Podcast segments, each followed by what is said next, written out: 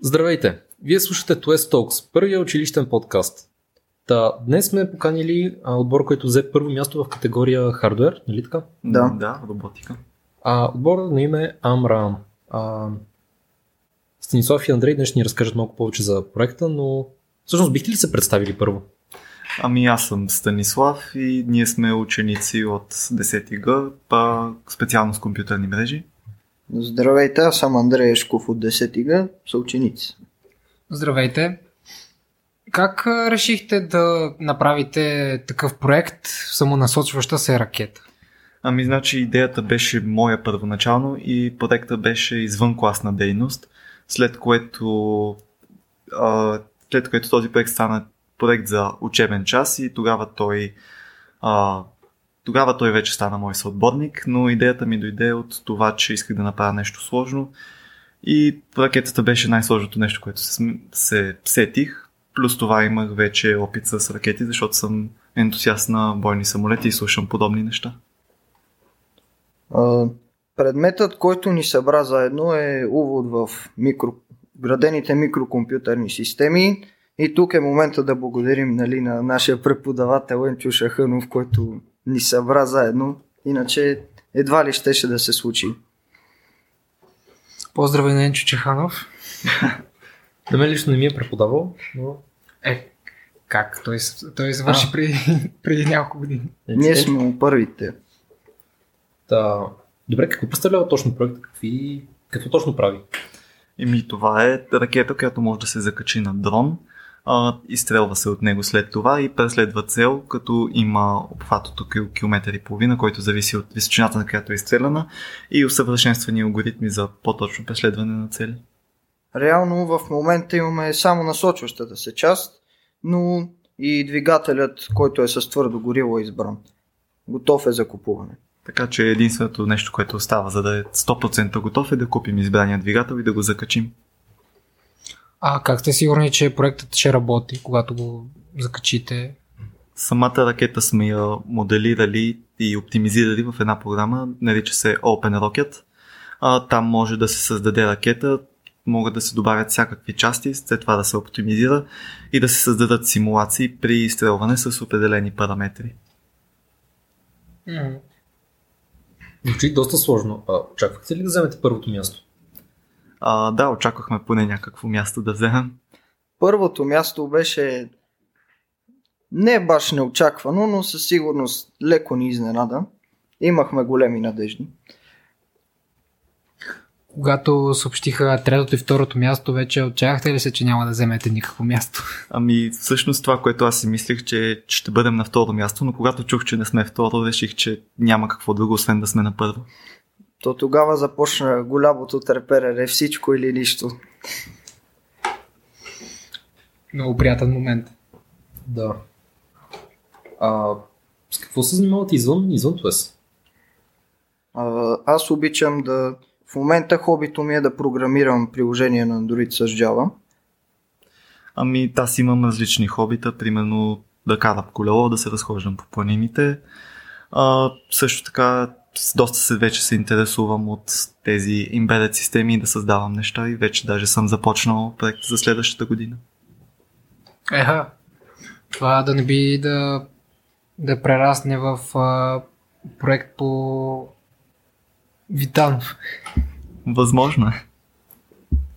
Ами то, то всъщност тогава може да продължи да, ви- да ви преподава Енчо. Възможно ли? Ами, според мен да. Всичко може да стане. Ние наистина го харесахме, понеже му е първа година и той все още се запознава с процеса, но наистина готин е.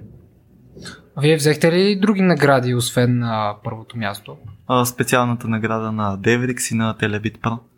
Това на Devrix беше чанта с една раница и различни джаджи, като химикалки, стикери и един пауърбанк. А специалната награда на Telebit Pro е просто един плакат. За сега. Може и друго да ни дадат, но ще очакваме награди. Е, това е много хубаво. Как всъщност а, дойде тази идея за ракетата? Ти се интересуваш от а, такива неща, от колко време? Ами, може би две години вече. и по това дойде. Исках нещо сложно и понеже разбирах от такива неща, това избрах. В началото на втория срок, когато ни разпределиха по отбори за проектите, той ми представи неговата идея и наистина много ми хареса и на мен. Първоначално предложих камерата, която е в главата, направо като ракетата е близо до целта, главата с камерата и с ардуиното да се отделя, за да може да се използва отново, но това вече наистина малко сложно стана.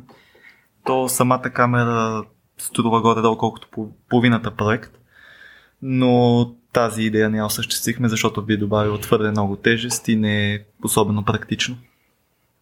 Малко няма логика след като изстреляме, особено в офанзива ракетата, да ходиме по вражеските територии да си събираме камерите. Какви технологии използвате? А, всичко се върши от Arduino Uno. Това използвахме, защото не че е най-доброто, но защото имах и не исках да купувам нещо друго. А освен това за насочващата се система използваме Pixie 2 камера. А, тя върши цялата работа и обработва, обработва видеото и изпраща различна информация за обектите, които открива, може да се конфигурира. А, имаме и някои други сензори за по-точно предвижване на ракетата и да. Допълнително сензорите са ни жиросензор, който предотвратява ракетата да започне се върти. И имаме и лазерен сензор за разстояние, който като вече е супер близо до целта да задейства евентуална експлозия. И контролер за сервотата, разбира се.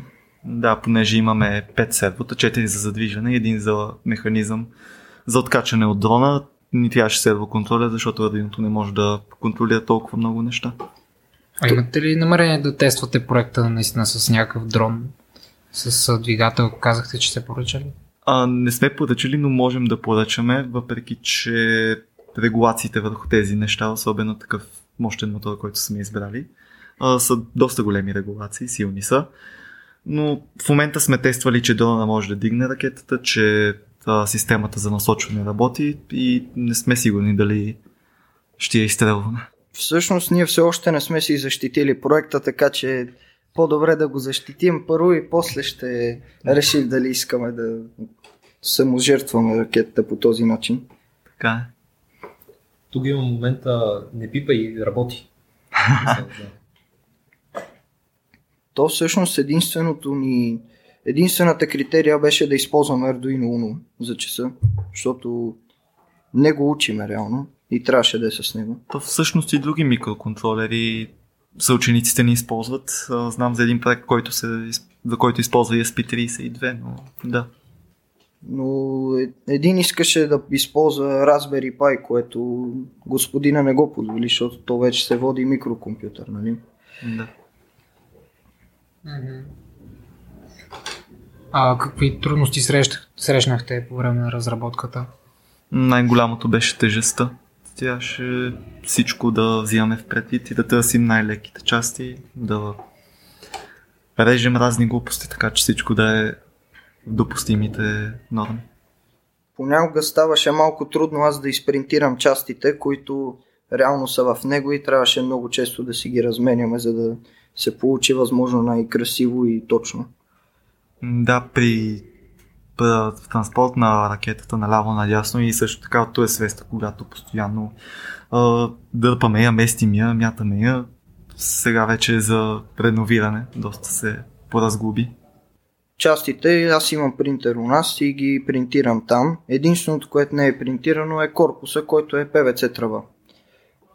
Вие може би сте били около един срок в ТОЕС, в самата сграда. Смисъл? да, първи срок на ТОЕС, на 8 клас в ТОЕС и вече втория срок ни преместиха. Да. Добре, какви са ви впечатленията за училището до момента? За сега доста ми харесва на мен. Наистина, когато влезнах, имах очаквания, които се изпълниха.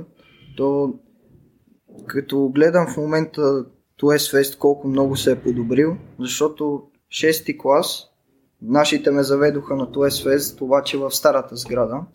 И тогава беше малко много лошо в коридорите с чинове, улюпени стени. Сега реално е много по-хубаво. Аз за мен ТОЕС беше единствената опция, даже исках само това да вкарвам в желанията си, но не го направих.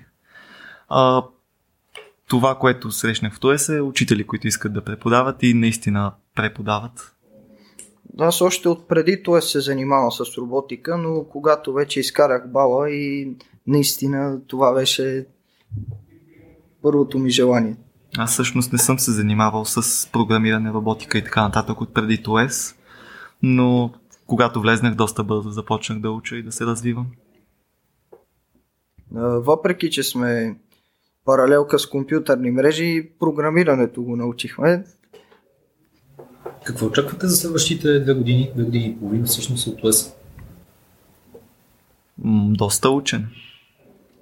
Аз очаквам допълнително да задълбочиме в самите компютърни мрежи и в ВМКС.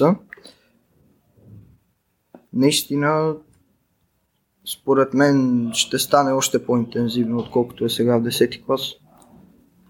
Поне така чувам. Ами да, така е. Особено за паралелката.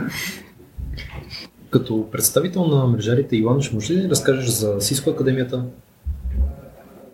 Cisco Академията, за нея може да слушате, скъпи слушатели, в, а, ня... в а, някои от първите ни епизоди Кален Пашов разказваше. Но това е академия, която традиционно се провежда в ТОЕС за CCNA относно компютърни мрежи, основите на компютърните мрежи, че по-задълбочено е. Вече то е на три нива. Първото ниво са основи, второто и трето вече са по-задълбочени. Вие чували ли сте за тази академия? Всъщност аз не съм. Аз съм чувал, но не знам кога трябва да се запиша. В кой клас по-точно? В 11 клас, принцип втория срок, Да. започва обучението. Джо, ти записал ли си се? Да, се записах преди месеци нещо, може би започнахме. А накратко, всяка седмица правим тестове и взимаме лекции на немалко материал, който все пак се научава наистина добре и се преподава добре. И общо взето учим основите на мрежите. Това, което забелязах, понеже съм програмист, е, че част от първия модул мрежарите го знаят доста по-добре, няма нужда да учат. Но вече по-напред а, а, и те сядат зад лекциите. Така е. А, но накратко, това е подготовка за тест, който всъщност е сертификат, който може да послужи за, за работа. А вие всъщност в компютърни мрежи ли искахте да влезете или така се получи? За мен не беше много... Нямах... А... Така как да го кажа. Предпочитание? Да, нямах предпочитание кое да бъде. Аз си бях харесал компютърните мрежи и много се зарадвах, когато влезнах. По принцип от, и от двете специалности се занимават хората с роботика. Макар, че се води, че в компютърни мрежи повече се изучава хардвер, не. И много софтуеристи се занимават с роботика. А, знаете ли за литературния клуб? Аз не съм запознат с никакви клубове. Като за цяло клубовете са малко тъмна Индия, не знам къде са. Ами в сайта на ТОЕС са изброени. Та, питам ви във връзка с това дали бихте препоръчали някакви, някаква книга на слушателите, ако четете. Една книга, за която се сещам е Ready Player One. То днеска даже ни препоръчаха и да, в часа по в, увод в ВМКС да изгледаме и филма, който реално всеки ден става все по-голяма реалност и е наистина затурмозяващо да мислим. А една книга, която аз бих предпочел е Белия зъб на Джек Лондон. Доста е готина. Супер. Много благодарим. Наистина, аз съм чел Ready Player One, топ книга. И ние ви благодарим. Е, това бяха Станислав и Андрей от 10 Г клас. Благодарим ви, че слушахте този епизод и до чуване.